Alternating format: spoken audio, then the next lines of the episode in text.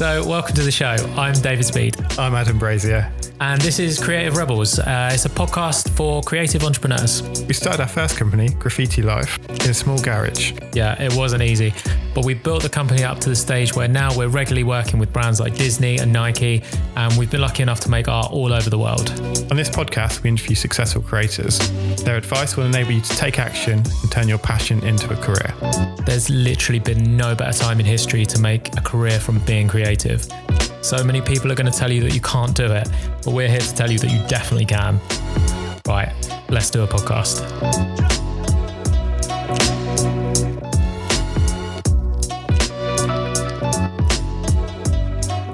Welcome back, Rebels. Hello. We've got another little cheeky bonus episode for you this week. Why is it cheeky? I don't know, it just is. Uh, so this is another one from the Apple Store, um, one of the Today Apple events we did, and this one's with Reggie Yates. What uh, legend Mr. Yates is. Absolutely. I think it's nice when you meet someone and they're as genuine as they come, come across when they're on television. Yeah. It's like there's no kind of fakeness there at all. Like he is he is who you think he is, just like a genuinely awesome dude. Yeah, we really vibed really well with him and uh, watch this space. Make sure you subscribe to us on your podcast app of choice because we might have a full size episode coming soon. So uh, this is a little bite size episode to whet your appetite.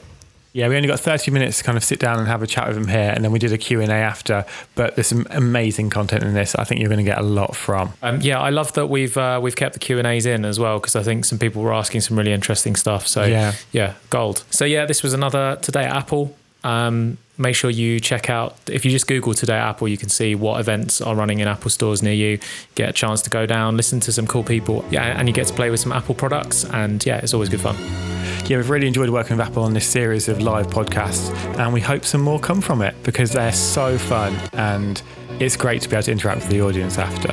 I hope you enjoy this episode. so do i Have fun. bye Bye.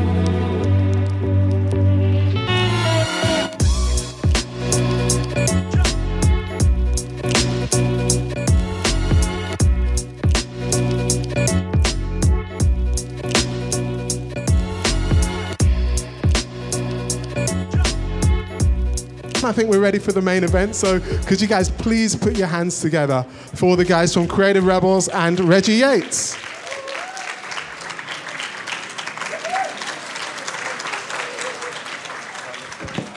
Hello, hello.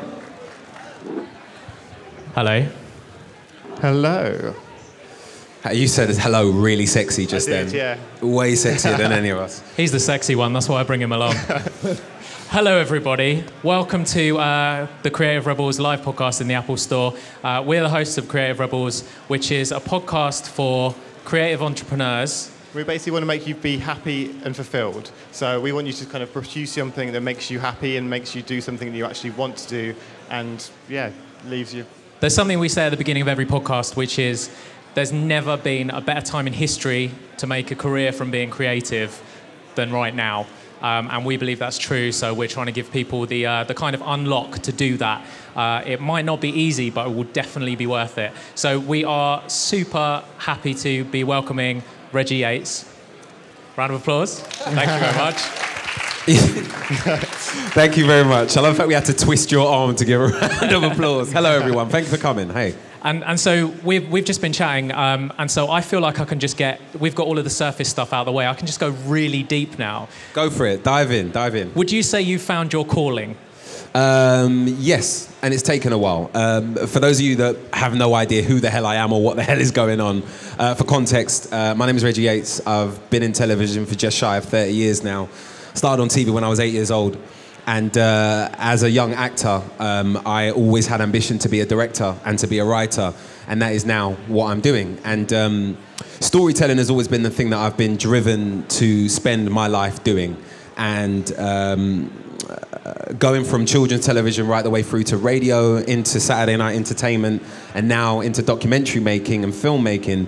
Um, all I do every day is tell stories, and it's an incredibly privileged position to be in because I can go to one corner of the planet and meet people that I would never normally meet and find out not only how similar we are, but also how unique their experiences actually can be and how interesting and different and challenging and motivating and inspiring their journey can be. Uh, so storytelling through factual has been something that has really changed me and changed my understanding of the power of story. But um, having the confidence to actually start writing, uh, pitch films and TV, and actually get green lights and commissions is the next phase of my career and what I'm actually doing a lot of now. And um, uh, being able to work with actors is something that is beyond amazing for me. You know, to have an idea that's the small little thing that you sort of think about when you're having a walk or having a poo, and then uh, a year later you're on set with actors that you admire and watching them take something that you've written and elevate it in a way that you never could have imagined is one of the most creatively fulfilling things. So, to answer your question, have I found my calling? I think so, because at the heart of everything I do is challenging perceptions, uh, progressing the conversation, and starting conversation. I think that can move us all forward. I hope, uh, and that is a really beautiful thing that is much easier to do in factual, and the challenge that I love taking on when it comes to drama. That, that's really interesting because with your process and with everything you do, it's going to take such a long time to, for you to actually get the final result. Um, so for us, like we're professional graffiti artists, we paint on walls for a living, which is just the most ridiculous job in the world. Um, but like I get to see the end result at the end of a day. Like, how do you stay motivated with if you're like, because it's such a long process and you're just grinding through. Yeah, I think it's enjoying the process. That's a huge part of it. You know, I Uh, looking at your job and sort of throwing it back to you when you're on a crane. What, what pro? Look at this. this is what we do. But when you're on a crane and you're working on a tiny piece of a massive mural, to me that looks insane. And I don't know how you can enjoy that bit of the process. But you are so focused on the minutiae, but in the back of your head you've got the whole.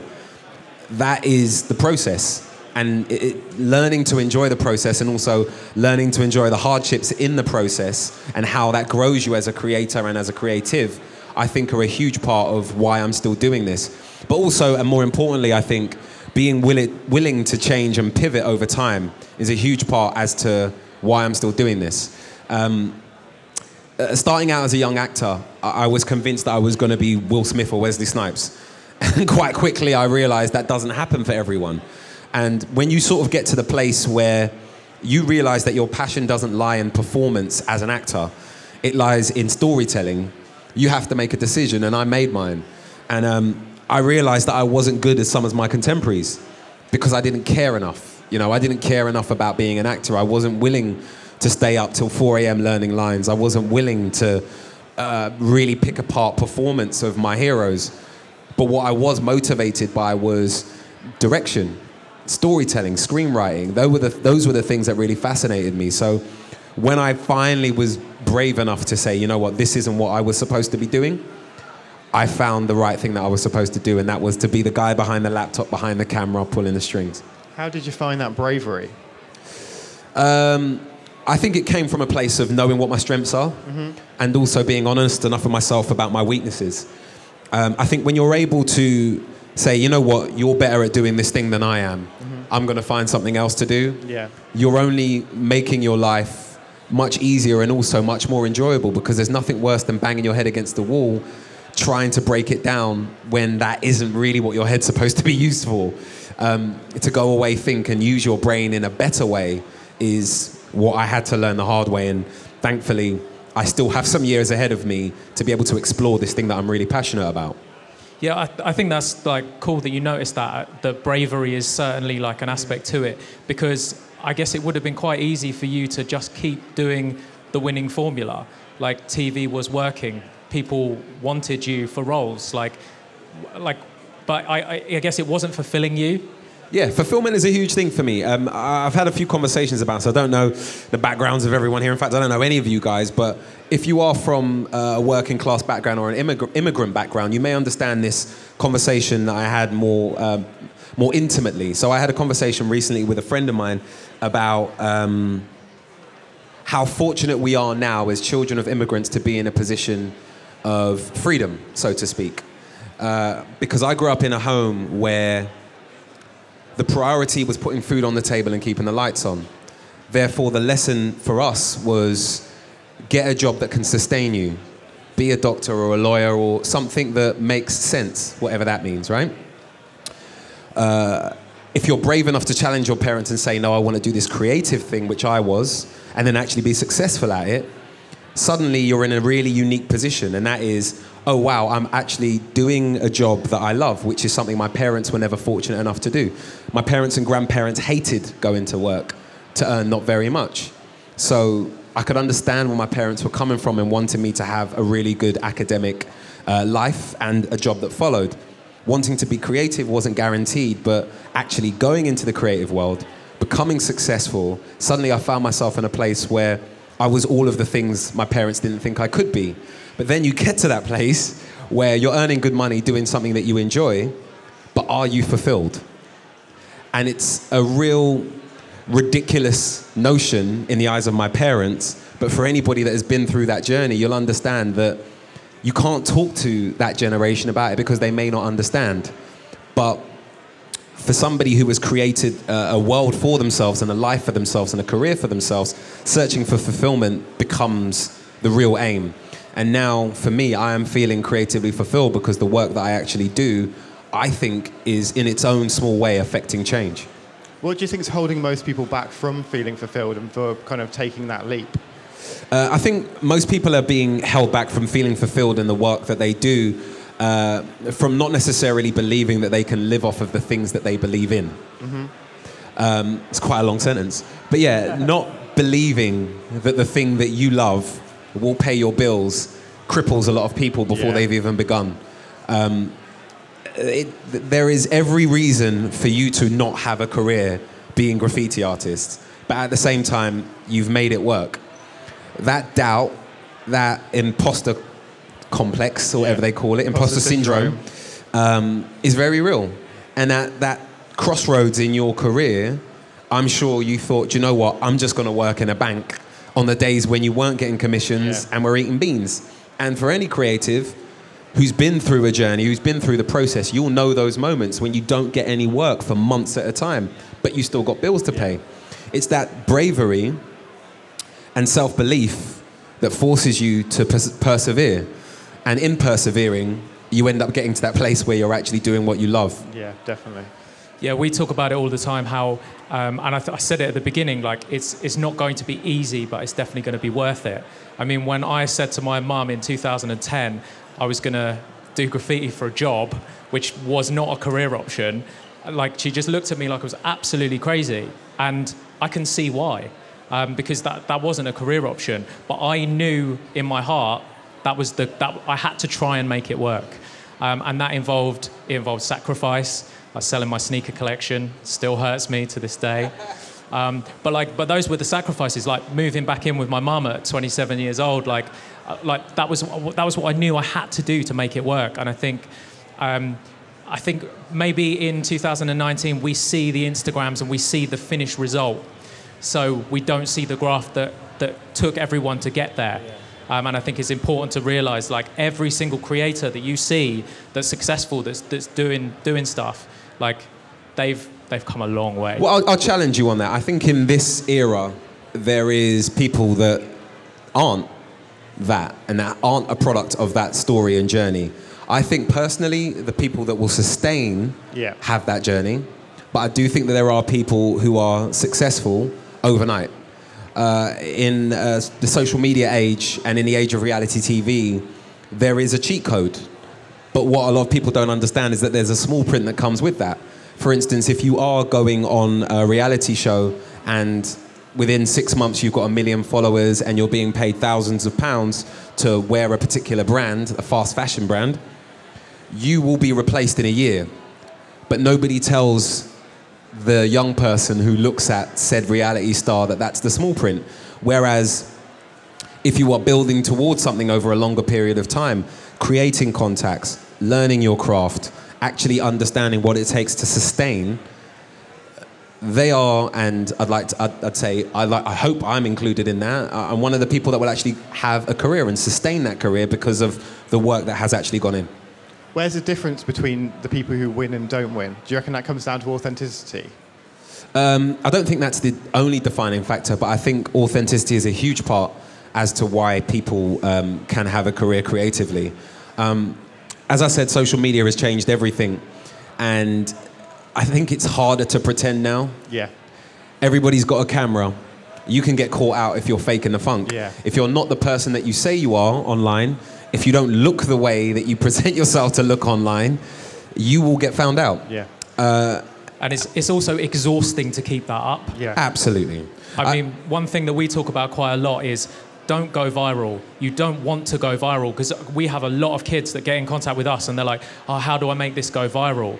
If you go viral, the people that, that come, they're, they, don't, they haven't been on the journey with you. They've seen one thing. And all of a sudden, you'll get this rush of people who don't know who you are. They don't know where your work's coming from. They don't know the, the like everything that it took to get to that stage. And it's like I like that can be one of the most crippling thing for people is to actually go viral and all of a sudden have that rush of, of attention and then it's like well what do i do now now now i have to collect like do the next viral hit and that's just it's not sustainable It's a downward spiral. If that's the game that you're playing, I think it's a downward spiral and it can't sustain. Um, I, I mentor and I have quite a few mentees now. Whenever I sit with one of my mentees for the first time, the first question I ask them is, What do you want? And it's funny because I get the same answer every single time. It's, I want to be able to look after my parents. Uh, I want to pay my mum's bills. Um, I want to be able to feed myself. I don't want to have to think about money. It always comes down to looking after themselves. And I say, okay, if I told you that all of that is going to happen because I believe in your talent and you should too, and it's going to work out, what do you want? And then they start to think. And I think for a lot of people, um, what's in front of you becomes the priority as opposed to where you're going to be in 15 years and what might matter then. I think uh, if you've not come from much, it's very easy to fall into the trap of how do I sustain myself? How do I pay my bills? How do I look after my loved ones? But if you really truly want a career, you have to say to yourself, okay, what is it that I'm going to do today that will pay dividend in 15 years? And that's a really difficult thing to get your head around if you're still living at your mum's house and you're 29 years old. That's tough, but that is a huge part of most successful creative stories. So these young people you're mentoring, is there kind of common commonalities you see in the things, the questions that they have and the struggles that they have? Like, is there like something you're like, everyone has this this problem? Um, I think for now, um, all right, this is an old man alert here. I'm going to make myself sound at least 30 years older than I actually am, but I'm kind of cracking on a bit now, so deal with it, all right? um, I think in my day, when I started out in television, which was a long time ago, um, there was only one or two ways to make it and to be successful and to have a career. And that was to follow a very specific blueprint. Whereas now, I think that that has been completely kiboshed to the point where there are so many disruptors proving that you can do it in 50 million different ways. Yeah. People don't quite know where to go, where to take their talent, how to build an audience, where to build an audience, what platform is the best place to be, what should I leverage? Should I be leveraging my looks? Should I be leveraging my voice and my intelligence and do a podcast? Should I be putting up beautiful selfies? It's this weird thing now where so many young people want X but are seeing so many different versions of the why and how to get there that it can be confusing, I think. Um, for me, the answer to that almost always is the same thing, and that is implicitly what matters to you? What are you passionate about? What is the core of what you want to do? Yeah. Once you can identify that, everything else falls into place, I believe. Yeah, we always say to people, try as many things as possible. If you don't know what to start with, it's best to just start because a lot of people will just be like, not start anything because there's too much choice. But we always say like, just start. Like, try all these different things because you don't know which one you're going to love. Absolutely. And when you find that, like, because a lot of people, when they're kids, they don't know what they want to be when they grow up. But by trying lots of different things, people find their callings, which will be something they never expected. Yeah, I, I think failure is possibly the best teacher. Yeah. I've learned so much from getting things wrong or trying things out and nobody watched. It's been a fantastic lesson to, to, to fail. Yeah. And failure for me for the longest time was the biggest sign of weakness. Whereas in reality, I think if you're able to fail and bounce back or fail and learn, Yeah. then you are stronger than most. So, bringing it back to the storytelling, um, do you think that storytelling can bring around change? Absolutely. Um, I like to think that um, I'm affecting change in my own way through the documentaries that I make. Um, and, well, it's the age old conversation, isn't it, about the power of art? And you know, uh, when you look at political parties, the first thing that they use for propaganda is is art, and there's a reason for that. Art resonates with us in a way that not much else does. And um, for me, I've always found art to shape and move me in a lot of ways. And well, I mean, there's a million and one examples. I mean, how much did a movie like Moonlight change the conversation globally? You know, how much did a movie like Philadelphia help the AIDS movement and understanding of, of, of the AIDS crisis? Um, and that's just in film, let alone in art or music. You know, art is powerful. Art is a part of all of our lives, even if we don't realize it, you know? So I think affecting change through art is very possible, particularly if you are actually applying some thought and belief uh, that your ideas and uh, passions have value in the art that you create. Yeah, absolutely. And I, I mean, I know we've not got long here on this stage, and Can you tell I'm talking really fast? We've not got much time. it's like I, I, that's what I really wanted to get across because it links back to what we were just talking about. And I think so many people are focusing on the end goal that they forget the process that it takes to get there. And if you're not finding joy in the process, which you clearly are, because there's there's a like you have a why. You're making stories in order to affect change, in order to have con- open conversations, um, which you are doing through your work. Like your like your documentaries are sick. Like do you know what I mean? Like Grenfell, like like with Grenfell, like just just talking to the people. It was the it was the Yeah. people. That was know? the heart of the film. You know, it's Yeah. funny you mentioned the, the why. I um, I met and interviewed a man recently, or last uh, a couple of years ago, uh, called Simon Sinek, Simon Sinek, who has a powerful. book. Yeah, a book that you all have to buy. It's called Start with Why. Yeah, that's. I've got two books I always recommend people starting businesses. Start with why is always one of them. It's fantastic. It's, Yeah. it's a great book. One of my books. Same here. Um, Stephen Biddulph, Raising, Raising Boys, is one of the books I always recommend because as a man, it tells you so much about yourself, and as a woman, you learn so much as to why we're idiots. uh, number one, and and uh, start with why is another. And at the core of any creative endeavor is the why.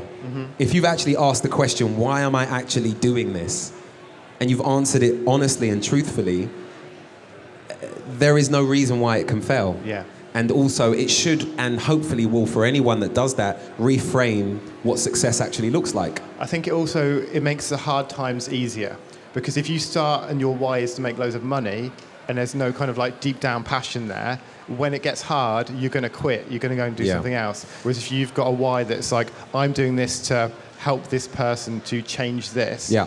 When it's shit and hard, you're going to fight through that to kind of break the barriers Absolutely. down. I mean, to answer your question about Grenfell, the why on that film and the starting point for us, uh, myself and the production company, expectation that made the film was what does this story look like when you tell it from the perspective of the people that were directly affected?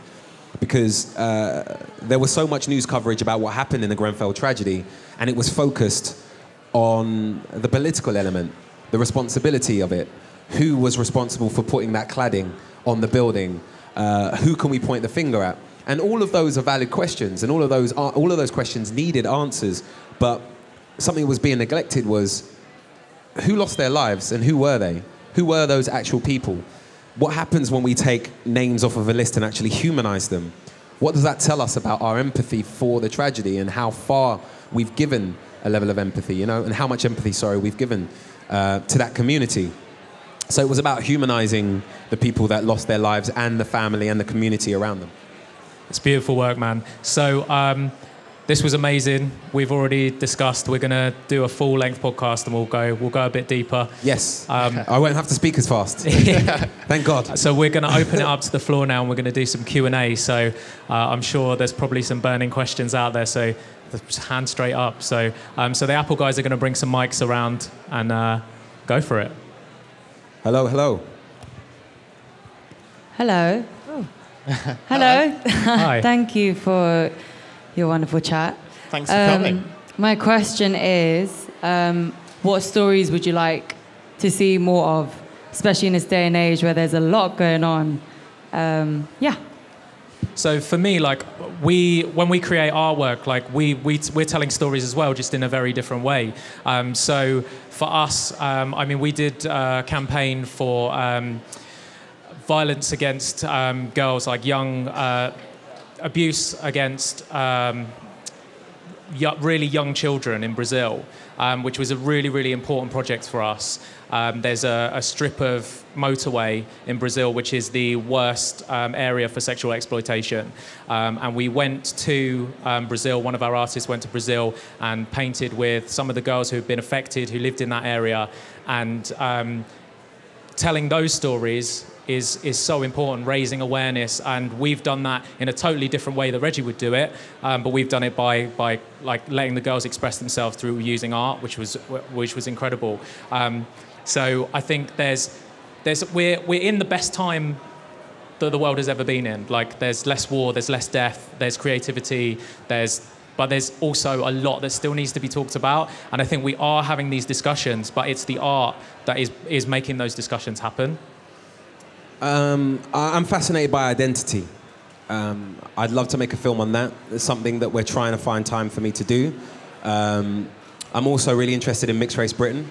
I think with the fastest growing minority on the planet being the mixed race community, um, I think there's a lot to be said for this new beige wave that exists that we aren't really paying much attention to because what is this? I think they said in by 2050 the largest group will be people of mixed origin on the planet. And with that not being that far away, what does that mean for our future? What does that mean for our understanding? What does that mean for, um, for culture?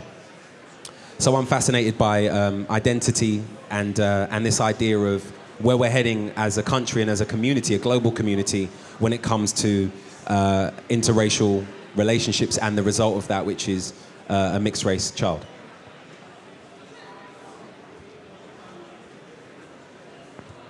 Hi, Hello. good evening. My name is Saadet Güvenç. I live in London. I'm in London. I have a question for you, Mr. Yates.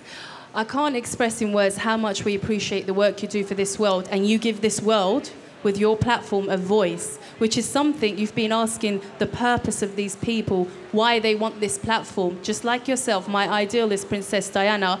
I would like to know how do you stay humble, tolerant, and w- I know the power is coming from a very strong place and something inside so strong. What is the secret of this fearlessness? How do you do it? Say we are there. Say we became there. How do we stay strong? How? Thank you. That's a very, very good God question. And the, the only people that call me Mr. Yates generally are the police. So I'm glad to be called Mr. Yates in such a friendly environment. So thank you. um, thank you for being so kind about the work that I do. Um, honestly, the, the work that I do, I'm not entirely responsible for it. I wish I was because I would, I would claim it all. But I always work as part of a team. So um, uh, everything that I do is collaborative. Even when I am writing and directing something, there's a hundred people that make that happen, excluding the actors that are actually performing the work that I've written. I think understanding how important your ideas can be, but also understanding how unimportant you are in the greater scheme of things is part of the reason that I retain any level of um, humility, I think. I, I grew up in a house where we didn't have very much. And even at the age of eight, I was working and earning good money. I would be brought right back down to earth when I walked in the house and was told to do the washing up or to sweep the carpet because I was raised by a Ghanaian woman. Um, I think understanding that what we do is incredibly important to us but it's not really that important on the greater scheme of things. I think that helps you understand how important you are and um, how important your work is. And also, and more, most importantly, I'd say, uh, once you create something, it's no longer your own. Um, if something that I write and direct or something that I front as a documentary maker takes on a life of its own, then it takes on a life of its own. It's not because I am all powerful and godly. Um, so for me, um, once something is done, it's left to the world to elevate it or not, which is why if I'm blessed with awards, which I have been, and if there are more in the future, that's great, but that's not why I do it. Uh, why I do it is because I feel that there is an opportunity to actually use the platform that I have to affect change in a positive way. And thankfully, I understood the power of my platform a few years ago when I realized there aren't many people that look like me that have the opportunities that I have. Therefore, if I keep going, I can empower others and hopefully continue this thing that I've started. No worries, thank you. Thanks for the question. Uh, just to mention graffiti art, Um, I was actually one of the original graffiti artists back in 1986, um, and you certainly didn't have a career in graffiti art back then. Um, but I have a question about hosting or um, having guests on your podcasts. So, firstly, how do you access your, your guests? Um, and secondly, for yourselves to be guests on podcasts, how would you be contacted? What would make you interested in being involved in a podcast? Well, I think like a, a lot of ways that we find guests is because when we started, we started in January and we had no followers, no listeners, no one knew who we were.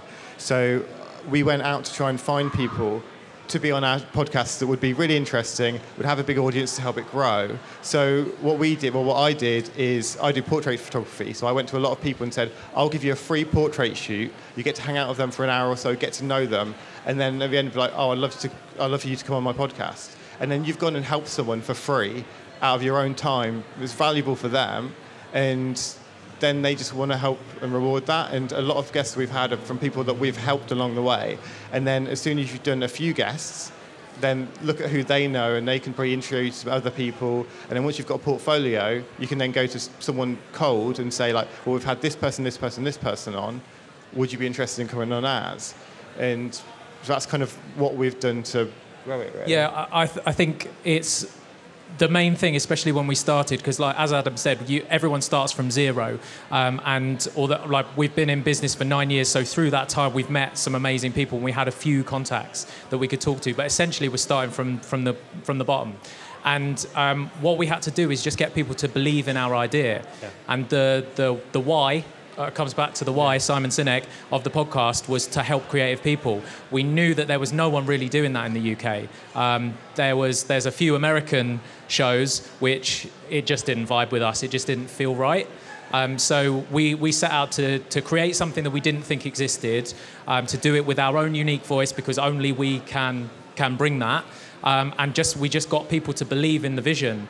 And so that that just comes by just conversations and just you know, meeting people, talking people. Like we, we always say, the people you meet will change your life, and it's just about like just like you answering this question. I'm sure we're going to have a conversation at the end of at the end of this. Do you know what I mean? And it's just asking people for help. People are so willing to help if if you ask. And some people don't, but some people are just dicks. So we just ignore them, and that's fine. Do you know what I mean? That's fine. It's like um, when when we first started, I really wanted to get like a, a really successful person on and emailed them and they said no. But you, you have to meet that with empathy because the average podcast lasts seven episodes because most people give up because they don't see the quick growth that they expected. Uh, me and my mates have banging chats. If I do a podcast, everyone's going to listen to that. And it's like the sad truth is most people aren't.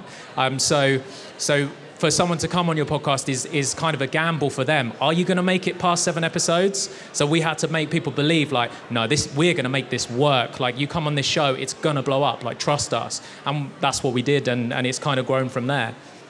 Uh, I'll try and make my answer quick. Um, I, I, have two podcasts now. Uh, one is me and a group of friends. And in answer to your question, how do you get guests on? We don't. We don't really like guests. People are rubbish.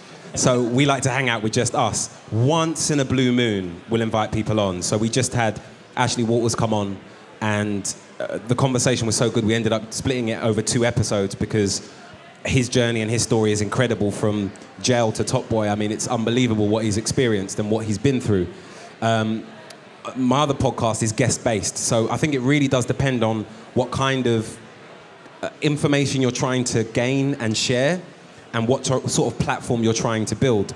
With my podcast, with the Reggie Yates podcast, it's about me and a group of friends being company to you wherever you are. We take the piss out of each other for about an hour, talk about things that we care about, and from all over the world, people message us and say, You're a group of friends that I hang out with every week, and I really look forward to hanging out with you. That's the purpose of that. So we don't need to bring people into that world and into that room the guest based podcast, which launches on the 7th of October on all of your favorite uh, podcast platforms. um, primarily the Apple one, of course. Um, that is guest based, and that's only five episodes. And each episode has a different uh, high profile guest. And I'm doing what I do in documentaries, but in chat with someone that you think you know. And as a result, we get to really beautiful, interesting territory on um, some people that I really admire. And so I think you have to ask yourself, first of all, what is it that you actually want to achieve from the podcast? And does it really need guests to do that? And if it does, what kind of guests? Because one of the biggest episodes that we've had on my podcast uh, is with a guy who nobody knew before he came on the show, a guy called Coop. He's a fitness expert, a nutritional expert, and he's amazing. And that's one of our most popular episodes and one of our longest. But it has such a huge reaction because of the information he shared. So know your audience, know what it is you're trying to achieve. I, I think as well, sorry to, to go on, but like, um, but goes back to what I said about going viral. Um, when we have big name guests on, um, so like Reggie, obviously he's got a huge following. When we release the episode, Reggie will post it on his stories, and that will bring in a huge number of people. But the people who stay with you are the people that trust you. So it's like we're we're building ourselves that so our, our audience knows that oh these guys are going to get on the good guests. They're going to get on the people that are going to unlock me, and and through even if I haven't heard of the guest, I trust their judgment. So every time. So we well, we interviewed someone who's got three million um, Instagram followers. That was a huge episode for us. But what we like, he's a big Instagram um, photographer. So in our intro, we spoke about Instagram. We gave as much value about that platform. So hopefully the people listening were like, "Oh, this is cool," and they stuck around. You know. So it's it's you use the guests, but at the end of the day, it's your show, and you have to sustain it. I think we've got time for one more, but uh, we will not leave until every question's answered. That doesn't go for Reggie because he's got to be somewhere, but we'll stay if anyone wants to talk to us after. Hi, my name is. Hi. Hello. Hi, my name is Chioma. Um, my question is Okay, directed cool. to Oh. Reggie. In terms of your transition from being an actor to um, a storyteller, what was that like? Um, and then also, if you could talk more about, uh, talk- a little bit about your documentary, um, the Black Renaissance, and that process as well, because I really love that documentary. Um, Uh, okay. Um, I, I didn't know where you were going when you started talking about my transition. I was like, what do you know that I haven't shared? Um, okay, so my transition from being an actor to being a creator. All right, so, um, okay, the way I describe it best, um, they're never short answers, so I'm going to speak like a quick talker man again. Um, I've always described being an actor, and if there's any actors here, this is no offense to you at all. Personally, I don't envy musicians and I don't envy actors. And the reason I don't is because so much of the control is not in their hands. Uh, film and TV is essentially a director's medium. If you are an actor, you are one of the elements that complete it. And your performance can be reversed, it can be sped up, it can be slowed down, it can be hacked to pieces, it can be completely cut by the director. And for me, creatively, knowing that what I do on the day may not be the end result was not creatively fulfilling for me. Uh, the minute that I understood that and that I wasn't really passionate about being the best actor ever, I realized that that wasn't the best way to tell the stories that mattered to me. And that's when I started writing. And as a writer, I wrote for eight years before I showed anybody in my management anything I'd ever written. Because I've read, as an actor, weirdly, through osmosis, I've read and learned so much about crap writing and great writing. As an actor, you learn so much about great directing and bad directing. And I didn't want to be one of those massive headed, full, full of ego actors who thinks that they can write straight out of the gate. So I quietly developed my craft while I was doing other things. And then when I was finally able to share it, I knew that it was of a standard that was better than it would have been if I shared it straight away. So the journey for me was about not wanting to be Pinocchio, but being way more interested in the world of Geppetto. Understanding that if you are literally pulling the strings, it is your art and it is your baby. You are in control from fade in to fade to black, right the way through to the sound mix, the grade, and everything else that comes in post production. That for me is an interesting and a far more fulfilling way of telling story as opposed to learning some lines and turning up on the day and saying them and hoping for the best when it comes out. Black Renaissance. You want me to talk about that? Okay. Uh, for those of you who haven't seen it, go and see it on iPlayer. It's amazing. I think it's a great film. Uh, not because I'm in it. It has absolutely nothing to do with me, genuinely, because of the people that I got to speak to. Uh, the reason I was really excited to make the film, because it was actually my idea to make the film, Uh, the reason that myself and Swan produced that was because something amazing is happening in culture at the moment.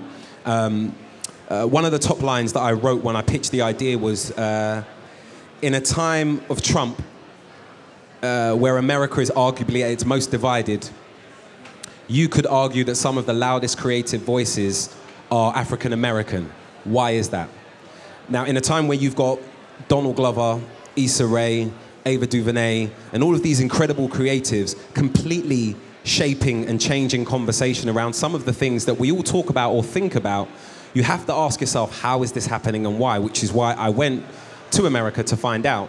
And in sitting down with everybody from Lena Waithe to Justin Simien to Mahershala Ali, I was able to really hear from the source what is happening in Hollywood and why there is this black renaissance, and more importantly, why it's a movement and not a moment. And you could argue that that is happening in global culture as opposed to just in film. So I think that we're in an incredibly interesting time for minority voices, for LGBTQ voices, for women. I think that we're in an incredible time for people to be heard. Uh, where that goes, I think, is up to the people that are actually creating right now. And um, I believe that it really is uh, a movement, not a moment. I think we've got time for one more bonus. How you doing? And they've turned off your mic. The disrespect. Still not working. No, it's not. Oh, it's ironic because I've There got a podcast, so I don't know how to turn it off. Okay, so I'm Angie. It's a question for the whole panel. It's a continuum to the previous uh, gentleman's question. So, how do you? So, I interview guests. I absolutely love, love interviewing people, and but I love the like the real people who just say like it is. And I've noticed that now we so, sometimes. So my question is this: How do you discern when you have guests on who you know maybe they just have a bigger following or they you know, but you interview them, and to me sometimes the questions or answers are too vague, and I push back. But at the end, when I then finish it, I don't feel like it's it's not quite right. So how do you discern between is it something that you should put out there that is actually going to be of value to people, or is it just your ego in the way? Like, how do you know when to dish a finished product or when to put it out? Listen to your audience. If they're telling you, Yeah. uh, like everyone is their own worst self-critic, and we sit and look at us. So like we've just started doing YouTube videos, and we look at our stupid faces, and we both hate our voices, and and I and like the content I consume is like some of the biggest podcasts in the world, and and I'm like, oh, I'm not at that level. But then I look in my DMs, and people go, this podcast has like changed everything. I quit my job the other day. Like I've, I've been doing my side hustle, all of this stuff. Like that's that's how we know that we're getting it right. Um, and if we interview someone, like we'll never interview someone just because they've got big numbers. Um, there was an interview that we did and it didn't feel right, so it didn't go out. Um, because at the end of the day, your audience is your most important thing, Yeah. and you have to think of them. Every question we ask in the back of my head is like, I'd love to have a chat with Reggie about old school hip hop, but that doesn't bring our audience value. Like on an old school hip hop show, that brings them a lot of value. But like every question I ask is like, I want someone at the end of tonight to be like, I'm going to be a filmmaker.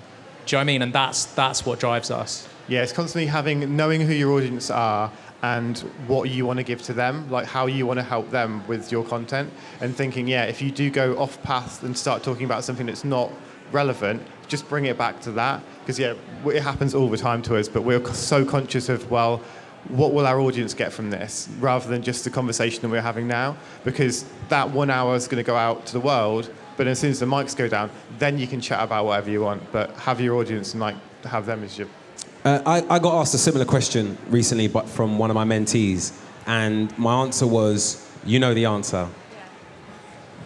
Yeah, I already dished one, but there's a second one I want to dish. I'm just like, is it just me being too controlling? Uh, The truth is, you know the answer. I think it's just harder to admit Yeah. the, the, the truth than it is to procrastinate. It's sometimes it's so much harder to go. Maybe I shouldn't go on a date with her. It's harder to do that. Sometimes it's harder to say, actually, uh, this week was actually shit, so I'm not going to put it out. Sometimes it's harder to admit I picked someone to be on the podcast because they've got two million followers, but at no point did I actually think, can they actually speak? maybe I should watch some of their other interviews. it's uh, nine times out of ten you know the answer. It's just harder to admit. So I think um, two things. First of all, be honest with yourself. If you've created a piece of content that you know isn't good enough, don't put it out. Take your licks and learn from the lesson and move on. Um, and second of all, start with a killer question. It's like um, I love stand-up comedy, and um, I remember watching an interview with Seinfeld where he talks about being a new comedian, and the host said to him, "All right, they're really tough out there tonight. Start with your finishing joke." I think if you're not sure about the talent that's sat on the other side of the microphone, start with your killer question. And then you're, you're there. You're in that real place. You're in that place that you were hoping to build up to and go through the fluff and then get to the killer question. Fuck all that. Start with the killer question. And then as a result, you end up having a much realer conversation. And for me, as someone who's interviewed everything from neo Nazis right the way through to crazy priests in South Africa, if you start with the hardest question, you end up uh, getting respect from them out the gate and having a much more honest conversation. And, and I think there's obviously something there with your confidence. Like you're, you're still growing your confidence. What's really key is what Reggie said earlier. He wrote for eight years before anyone saw it. And it's like you're, you're producing this content, you're on a journey. Like our episode one sucks compared to our episode 40. Absolutely. It's like, it's like. That's ju- not me saying your just- episode one's crap, by the way. No, it's actually a very Mine good is terrible. but enjoy enjoy the journey like enjoy growing like like just just get involved with it and just keep going just keep going What I would say as well is find someone in your life who's honest. Like if you, that you can kind of say, "Is this good?" Don't give it to your mum because she'll say, "Yes, this is the best." find thing you've someone ever like adam Yeah, just brutal. Like you'd find someone like that because getting true honest, the true finding someone who can give you honest opinions is absolutely invaluable. Because if you've just got like yes men around you all the time who are like, "You're great, you're great, you're great," you're just gonna it's gonna go to shit. But like, so yeah, find someone honest. So I'm, we're go- I'm happy to answer any questions. so uh, we're going to do something quite cool now um, we're going to have a little insight into reggie's uh, creative process you yeah all of this all of this um, using what's the app called Uh, yeah, so uh, this is an app that I use all the time on my Insta stories. It's called Unfold, and it's brilliant because um, I love Instagram. so if Um, you've not downloaded it yet go to the app store and grab unfold Yeah, it's, uh, it's free. You can pay more money to get extra filters and stuff like that. Uh, but my social media changed about a year ago and grew massively. And I promise you, I'm not making this up for uh, a story or an anecdote that is in keeping with the theme. But genuinely, we have uh, at the company that manages me and my career and all the things I do, uh, a social media department now. And the head of social at YMU, the company that manages me, is a guy called Jordan. He's 21 years old, and he gets it. He gets social media. I'm an old geezer now. I'm not a million miles from 40 now, and he gets it. He understands how this platform works, and he challenged me. He said, um, uh, "Why do you think you're not getting as many likes or follows or reactions to the things that you're putting out online?" I was like, "I don't know. I just don't know what I'm doing. I don't know if I'm putting up at the right." He said, "It's nothing to do with the time that you're putting up. It's to do with the way in which you communicate with your audience." And I went, "What do you mean?" He said, "Well." you've been lots of different things to different people in your career.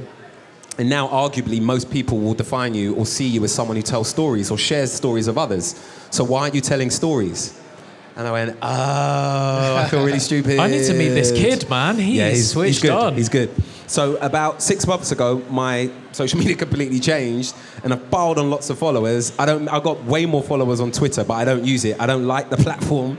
If anyone from Twitter is here, I'm sorry, but it's a poisonous cesspit of hate, and I don't want to have anything to do with it. But I've got twice as many followers on there than I do on Instagram. But I enjoy Instagram because it's a nicer place to be, and also for someone like me, it's way easier to be creative because it's not just words. You can use words and pictures in a really creative way. And so, telling stories through my main feed and through my Insta stories, ironically, is something that I really enjoy doing. So, I don't have any shares in Unfold, and I'm annoyed that I'm not getting paid to promote them in the way that I'm about to. But I think it's a fantastic app because you can really play with images, you can play with picture, and you can also play with text in a way that you can't normally on Insta stories. And for me, I was away in Palm Springs, and uh, as you can tell, I had to do some stuff for Jaguar at the time. Um, uh, and um, I didn't want to do a horrible, hey, ad. Uh, so I thought, how can I try and make this a little less horrible? and that was to actually try and tell a story. Now, these are just two slides from like a 30 slide story where there's video, there's text, and I'm actually giving you a narrative as to the day. And I think being able to deliver narrative through something like your Insta story, for instance, is an incredible way to make people revisit your story if you care enough about growing uh, an audience on social media. I mean, it's called a story after all, so let's You'd create think that the penny would drop with me, right? But it didn't. It took a while. Thanks for listening. We're trying to help a lot of people with this show, so we need your help to grow the community and spread our message. If you know someone who'd benefit from hearing what we talked about today, or they just need a little nudge in the right direction, pass this podcast on to them. If you want to hear more, then subscribe to us on iTunes. And if we helped you with anything, we'll really love you forever if you can leave us an iTunes review. It makes a huge difference. See ya.